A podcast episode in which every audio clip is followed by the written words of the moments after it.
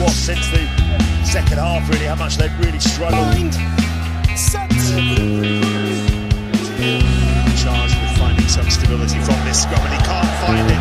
That's a mighty shot, a mighty Mark Leicester. The scrum battle resumes now. And a big shot from Brazil. Oh, that's sensational. Here comes the big Georgian scrum. They're absolutely demolished the Fijian Welcome back to the next episode of The Journey of a Grassroots Rugby Coach. And in this week's episode, it is part three of the three part series I had with Dr. Andy Gilbert. Andy started his grassroots coaching journey at a university level more than 20 years ago. Some of his early coaching roles included being a backs and attack coach at New Mexico State University, as well as being head coach at Kent State University and Evergreen State College. His work with the university took him to Melbourne, where I caught up, where I first met Andy, um, and he used his background in education to coach uh, under sixes at the Eltham Rugby Club for a few years, and then he returned to the US, where he's continued coaching youth rugby, and he's worked with the same group of kids, moving them from under eights through to under 14s for the last six years at Loudoun Youth Rugby in the state of Virginia. In the first two episodes, we spoke about not getting hung up on results, but focusing on the performance of the players and not coaching young players to win, but coaching them so they develop their skills for the future and how he uses players from his senior team to help him at training. So that was episode one. So feel free to go back and have a listen to that one if you haven't already.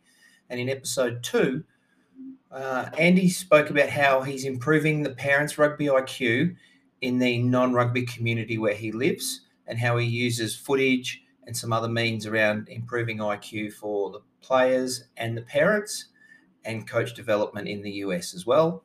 In this episode, Andy spoke about his thoughts on where he thought USA rugby was heading and how he uses gamification at training.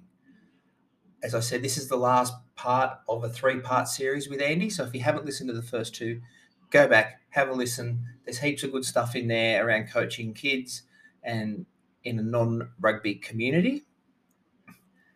So sit back, relax, enjoy, and hope you get something out of this. Um, and over here, you know, we have pockets of good youth rugby. mm. uh, Washington, D.C. is one, Utah, Southern California, Colorado, um, parts of Texas, North Carolina. So we have these pockets that are pretty solid youth players that that's what I'm excited about is, you know, I'm so sick of hearing the United States is a sleeping giant. I'm, I'm tired of hearing it. I don't want to hear it anymore because I think it doesn't help us. Um, because we're not. We're a, a, we're a developing rugby nation, right? That has a massive geography to deal with. I mean, we're as you understand, yeah. your continent, right? It's the same thing as your continent, where you have these great players in Perth and these great players in Victoria or these great players in New South Wales. But how hard is it to get them together? You know, if you wanted to put together a Colt side of the very best players in Australia, you got a big geography to deal with, right? We have the same problem here. We have problems with talent recognition because we have so many cities and so many kids playing in so many places. How do you find them? But I'll say this my son understands the game better at 12 than I did at 25 because I started at 18 and I didn't have the coaching and the experience that he's had. You know, he had Coach Tom was his first coach, mm. right? There in Australia. He's pretty damn good grassroots coach himself. And so he's had he's gone to super 15 from the time he could walk, right, in Melbourne. Yeah. And now like, you know, when we were out at a MLR game and it's not the same standard, but it's a better standard than we've seen in this country before. Um, but we're sitting in the stands watching Andy Ellis absolutely carve up the back row of Old Glory Mm. And my son's watching, and I'm noticing he's saying to me afterward, I was like, What are you seeing? Because I could tell he was watching the game a particular way. He's like, I'm listening to how Andy Ellis is marshaling the forwards and organizing the backs and getting the attack. So he's understanding what Ellis is doing. and Yeah. learning from watching Ellis. And, you know, and then the coolest part is we waited around 15 minutes after the game and Ellis came over and signed his singlet and talked with him about playing rugby. And it was just so we're at a really cool time over here right now. Yeah. Uh, but I still think we're a generation away from probably competing with teams like Italy, maybe occasionally with Scotland. I know we beat Scotland a few years ago, but we all know it was their second side with a few good, maybe their third side with a few good players. Um, you know, with our best, I don't think teams like Scotland can send their C sides anymore and expect to hammer us. Yeah. Uh, so we've improved some, but we got a we got a long way to go. But I'm really proud of this current batch of USA players. I think they've changed the the dynamic, to be honest. Yeah, and I think you guys are at where Japan were um, about the 2003 World Cup, I think it was. I remember watching Japan get beat like 100 and something nil by the All Blacks. Yes, And then, 148 like, to something. something, yeah, some something, lots to not many. Um, and then, but like in three World Cups, you know, that 10 to 12 year period, like Mhm. they beat the Springboks. They're they're now competitive. So I think, yeah, I think you're right. It's probably going to be a generation away. Um, but And I think you're Yeah, moving in the- the right. They're moving in the right way too. I think. Another thing that I'd like to see us not do is court all these football players and just try to make these crossover athletes so they start playing at 23, 24 years old. Because quite honestly, it's it's too hard, right? Um, and it it takes too long. So someone like Carlin Isles, I deeply respect because we've watched him develop into a, very good rugby player, not just a fast player. Um, but Perry Baker, people don't realize this. He was much better from the beginning because he played in high school for four years. So he had some base by the time his Yeah. NFL and, you know, his NFL dream didn't pan out. He had a base there. But yeah, people are like, oh, how great would Trindon Holliday be? He's like, like 10, 15 years ago, who ran a 10 100 for LSU. He'd be fast. But, you know, All Black Sevens showed what can happen if you're just fast, right? They Mm. attack you in defense. When you have the ball in hand, they just run you into touch, take the ball, right? They run two guys at you, make you make a decision, and they beat you every time. So, you know, we I think we need to give up on the crossover athlete and focus on this kid may not be as dynamic, but you know what? This kid's been playing eight years. Let's develop this talent. Right. So I, I think that's where we're probably missing the boat right now. But I think with time, you know, this generation that's been playing since they were five, Yeah, you know, they'll, they'll start to come through. Yep. Um, and hopefully that generation of players doesn't, or like the governing body over there doesn't do what they tend to do here in Australia and go, oh, we'll bring all these young guys in and they get towed in their first season because they come up against, you know, and they go, oh, they're all no good. Well, yeah, of course. They're playing in their first professional year or, you know, like, I hope they do what Brad Thorn did with the Reds rather than what New South Mhm. Wales rugby did with the Waratahs and just let Brad Thorn stick with it um, rather than go, oh, you've got all these young blokes now you haven't won a game, we're going to get rid of you. Um, yeah. And that, that's a discussion for another day. And I think after a couple of years, don't my open- friend. don't to open that can of worms. Oh no no no no no. Um,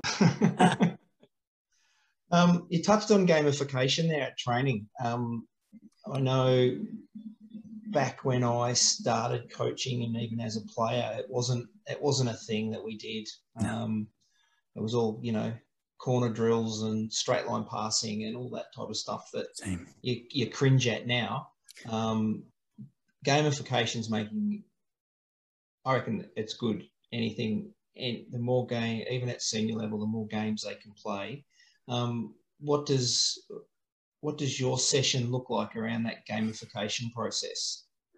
Well, you know, it's it's funny. Even if you just start making little competitions, so Mhm. like, um, and I, I coach with this Englishman, who, despite being an Englishman, is a pretty good guy. Um, so he he's got a bunch of great ideas, and a lot of times it's something really simple, but just making a little competition out of it. You know, like Yeah. balancing the talent and the speed, right? and then putting those teams together and just seeing and watching the kids compete where it's just doing some simple relay with hands right mm. but once but once you're having them race to the line like running past one another right where it gets you know or then um, sometimes allow them to you know deflect a pass as they run by if they if they want to or little things where they can mess with each other and get them thinking a little bit. But some of the ones for fitness because i like i would rather do fitness through games rather than just fitness to run right? Because we all know you have more fun getting fit playing and so um, you know it's no secret i'm sure people have done this for years but like ultimate frisbee we do mm-hmm. ultimate rugby where it's just okay. kicking kicking the rugby ball in any direction um, but they can only kick so it's a bit like footy almost um, you mark a guy and that guy can run out and they can kick in any direction. Once they catch it, they can take two steps and then kick. Um, you know, and it's it's really just about getting them to sprint across the field, and they can't score unless like five guys cross the line with them. It's little things like that to get them all running. Um, you know, so that that's one. We have what do we have? Prop idol is another, which is sort of a that's a brutal fitness game, but it's just it's literally just a cycle of rucks where one guy has to go through and hit different different ruck situations and get himself realigned and four or five times through. And I think that might be one we stole from the Kiwis. But the kids are gassed afterward. I mean, we run that for 20 minutes and the kids are all just begging. And we make the backs run it too. It just makes everybody better at rucking and hitting. And so, um, but those kind of things, you know, and then we elect a prop idol.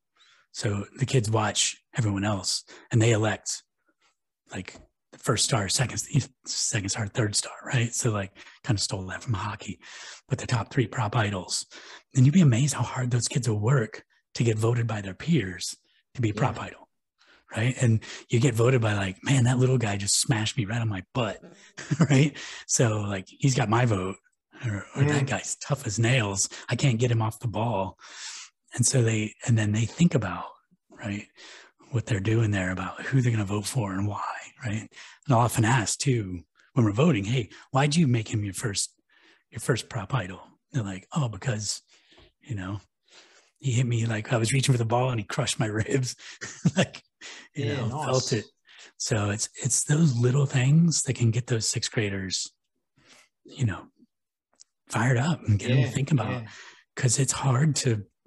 I mean, rucking's not fun I mean, it might be fun for guys that built like you, but you know, it's generally not, you know, it's not something you like, woohoo, right? It's like, hey, I like winning that ball, right? Or I like owning this game. But every ruck, you're not like, yay, this is exciting. so, for some, right? For, for some, for some. Um, no, that's really good, mate. I, I like that, and I think to a lot of young coaches, when they're starting out, they hear that gamification stuff and they go, "Oh, well, I haven't got 30 players, or I haven't got this, or I haven't, you know, I haven't got enough players." But for me, a two v one is a mm-hmm. game. Of course. You know, or five v five, or you know, if you've got one team running, if you've got one guy running against another guy, even if it's a one v one, that's a game. And you know, you know and, and, and unless these kids are standing in lines and, and doing all this stuff, and then you can put your fitness in there and you can put this on top of it and that on top of it. So yeah, don't, yeah, we don't do, be scared of it. We do all sorts of things. We have Ruck a War, which is basically just one-on-one rucking in a little mm-hmm. three meter box, and whoever gets pushed out, you know, and they have they have to you have to cross those lines so you stay straight in good body position. Um, we do we have sumo champ, we'll do sumo champ. And so it's just a it's just a ring and it's a sumo. We have two weight divisions. So it's like kids over 100 pounds, kids under 100 pounds. And they just go out and they, those kids will thrash one another mm. to, to be sumo champ. And that's something that it sounds funny, but that starts to build their toughness and it yeah. starts to build some of their mongrel because I'm trying to find to get that mongrel to come out of them because that's really what makes the difference sometimes when they go up against a team that is just as skilled or just as strong or just as fit that little mongrel streak when it comes out can be the difference right mm. so um so we try to do some of that just gamifying it and then we have fun silly games too like this is one i um, that I learned from my assistant coach Nick. Uh, it's just you you have six rugby balls, and you set them and you you know split up two teams, three teams, whatever you need, four or five guys, uh, however many kids you have at practice. And sometimes the limit is how many balls you have. But Yeah. you put out all you put out a pile of six balls, and kids have to run, pick one up, run back, right? And they have to keep holding it. And every time it's only like ten meters, but every time they run back, they have to pick up another ball. So they they run out, pick up a ball, come back, run back. So they're running like twenty meters, and the last one they're having to pick up six balls, right? And when they come back with all six, they got to hand it to the next person. Right. So they're trying to trade off these six balls, and this kid's trying to carry the six. And then they set them down and run back and forth. But it's just, it's absolutely hilarious to watch like kids trying to carry six balls and run as fast as they can, and they're dropping them, trying to pick them up. And it just is something we'll do when we need to lighten lighten the mood Yeah. and it just becomes a fun thing. Uh, it's hilarious to watch. And those little things can build just some camaraderie. And sometimes it's the lanky, uncoordinated kid that can carry all six. So they're like, "Oh, I want him on my team," right? And they're not used to that, like wanting him on there. And so it, it's just a, a load of fun. And the more fun things you can do that get everyone laughing, it just it just creates a different dynamic in practice that you Yeah. want. You know, that, mate. You know, you know the game. My so I'm, I'm at one of the first grade clubs in Melbourne here. The the warm up that our guys love the most is the cone drill. The cone on the ground with two guys. You go head, shoulders, knees, cone, and if you lose, you're out. Mate, the guy that wins that, he's like, ah, he's running around doing all this, and he's just going. It's like a, you know, it's it's a cone drill. It's it's just a speed and you know, but they they all amp each other up and they're giving each other crap if you get beaten. And it's just like, oh yeah, these guys are and like you said, it just it lightens the load, but it lifts the mood and just gets everyone in that that that especially you know you do that after a big conditioning session or just before it, and just gets that energy going. Yeah, and even something simple like running for time. It's like once a month during a season or every 3 Mhm. weeks, run for times, 50 meters, right? Um, just that thing there. Say, okay, first week I tell them you're not competing with anyone but yourself, hmm right? The next week, though, I pair them up based on their times. Yeah, and go, I've paired you with somebody that's relatively the same time as you, beat them. yeah, right? And then and then they realize wow they just lowered their time.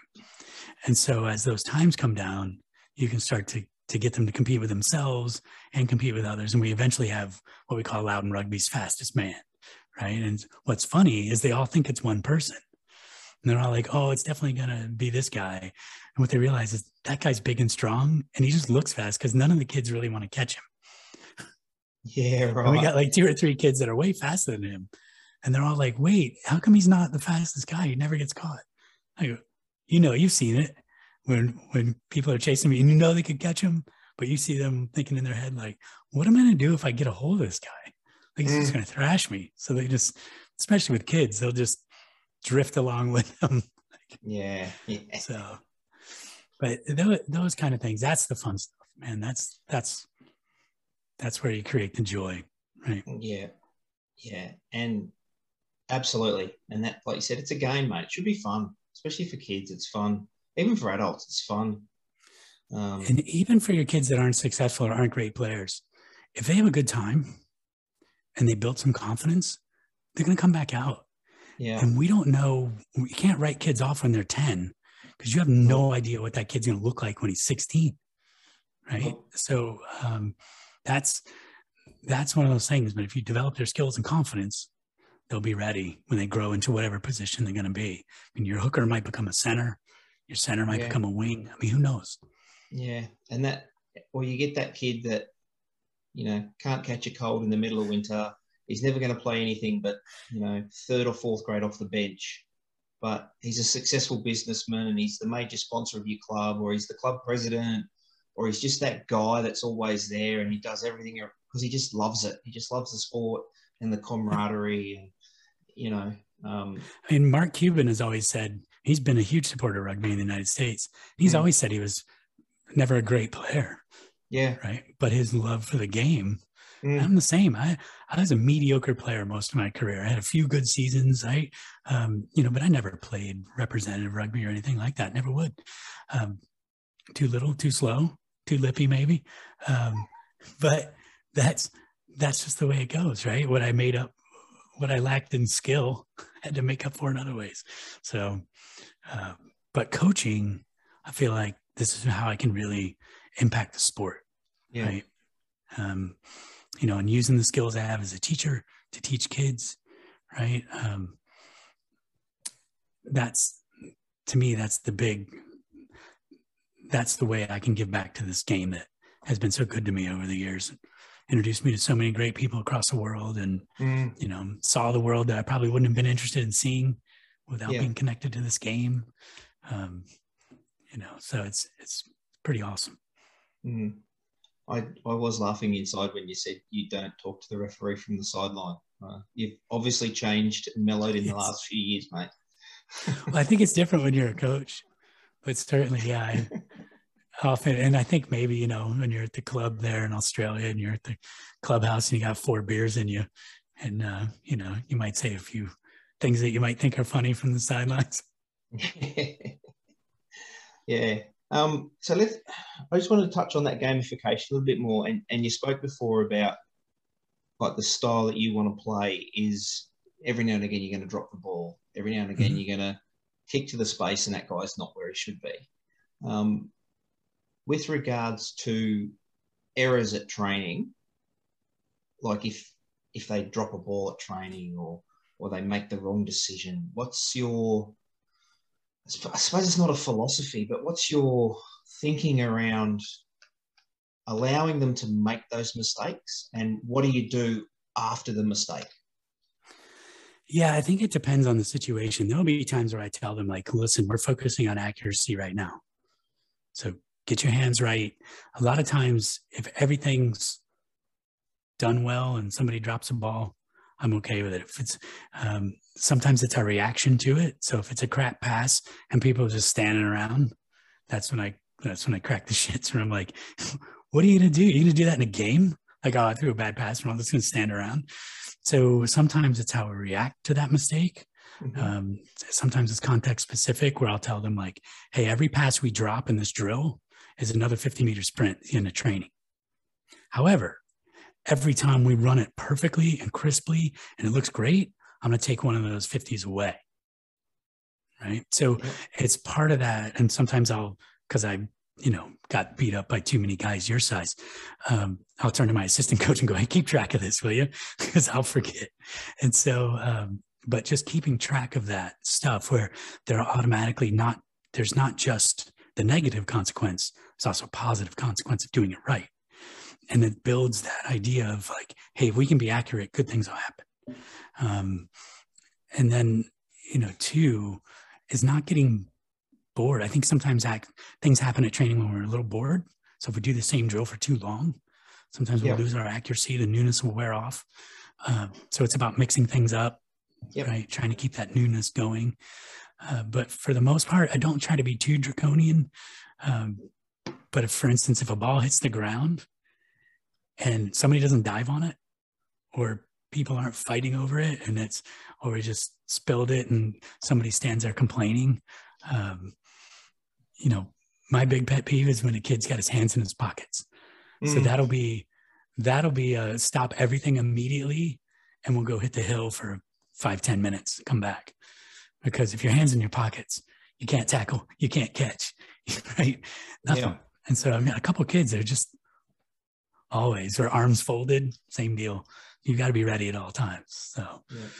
it's it's just habits of mind man just building those little things to make them ready so that you know when it does happen in a game they know how to react. I mean they know sometimes too if it's pressure defense they know if they can get that ball away or not right? And it's okay to get tackled. It's okay to suck the ball up and you know try to gain as much as you can rather than throwing a 50-50 ball.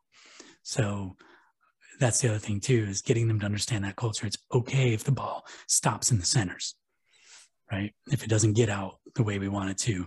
Yeah. But let's take it up and reset. And now let's think about our new platform, right? We call it, I mean, we joke with the kids, we call it rugby calculus. And basically, that just, it's little things, right? It's just, if you have rugby calculus, there's a huge guy standing in front of you and an unmarked player outside of you. Why would you ever run into the huge guy? And they're like, oh, Yeah. I don't know, but they do it, right? Oh, so yeah, get them, yeah. right? And so try to get them to see like, what's the rugby calculus here?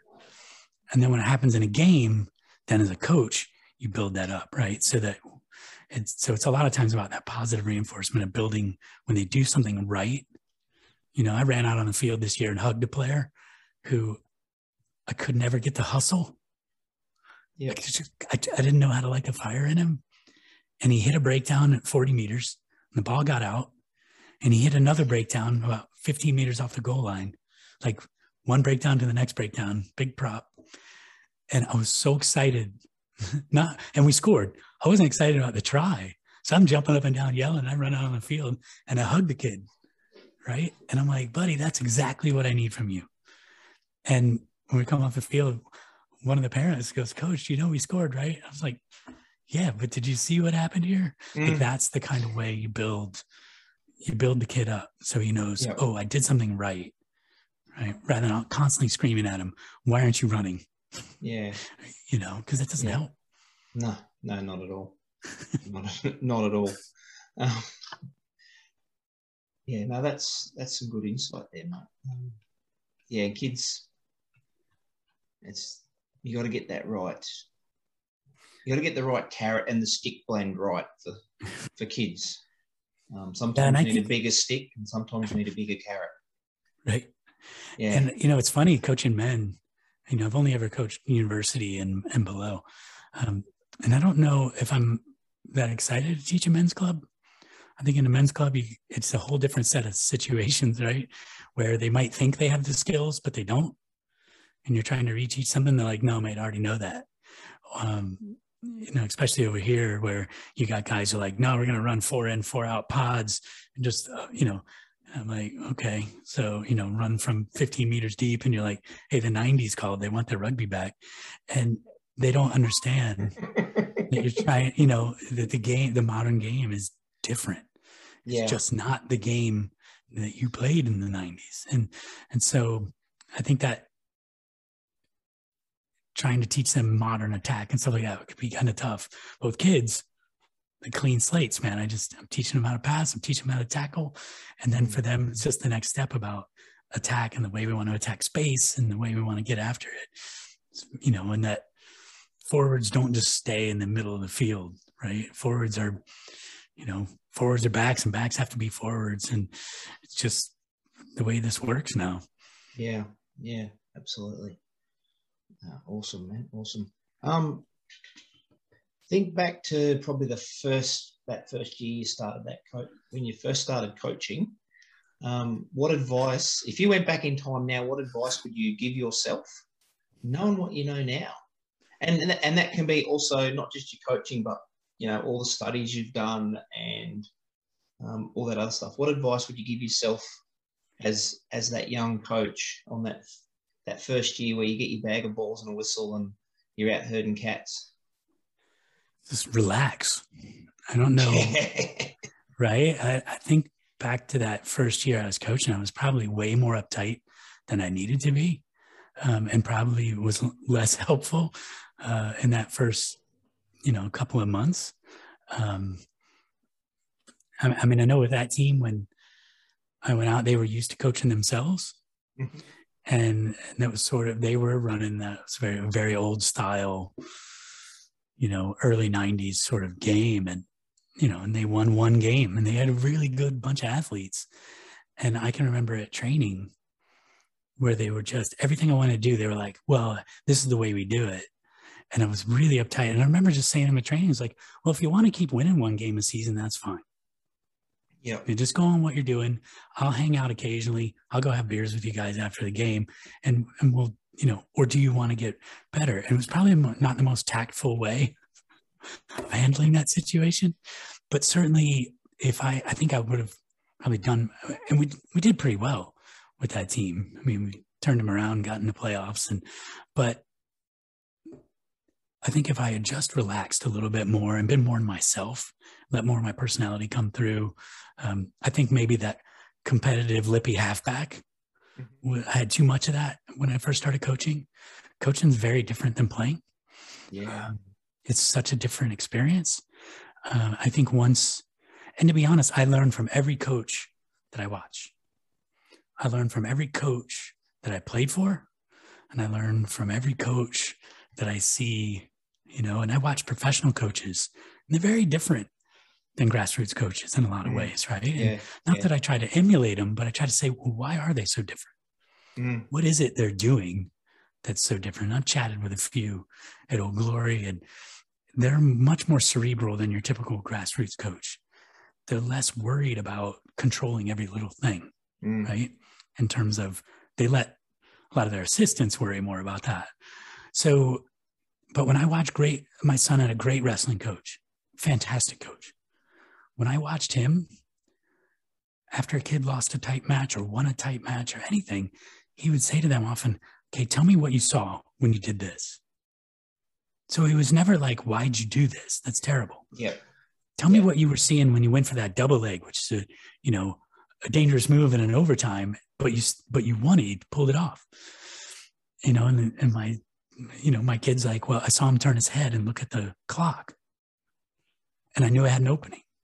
The coach was like, yeah, good stuff. I Yep. didn't see that. Yeah. And so it reminds me, and I learned from watching Mike Friday when his players come off the field, you hear him sometimes. He's like, What are you seeing?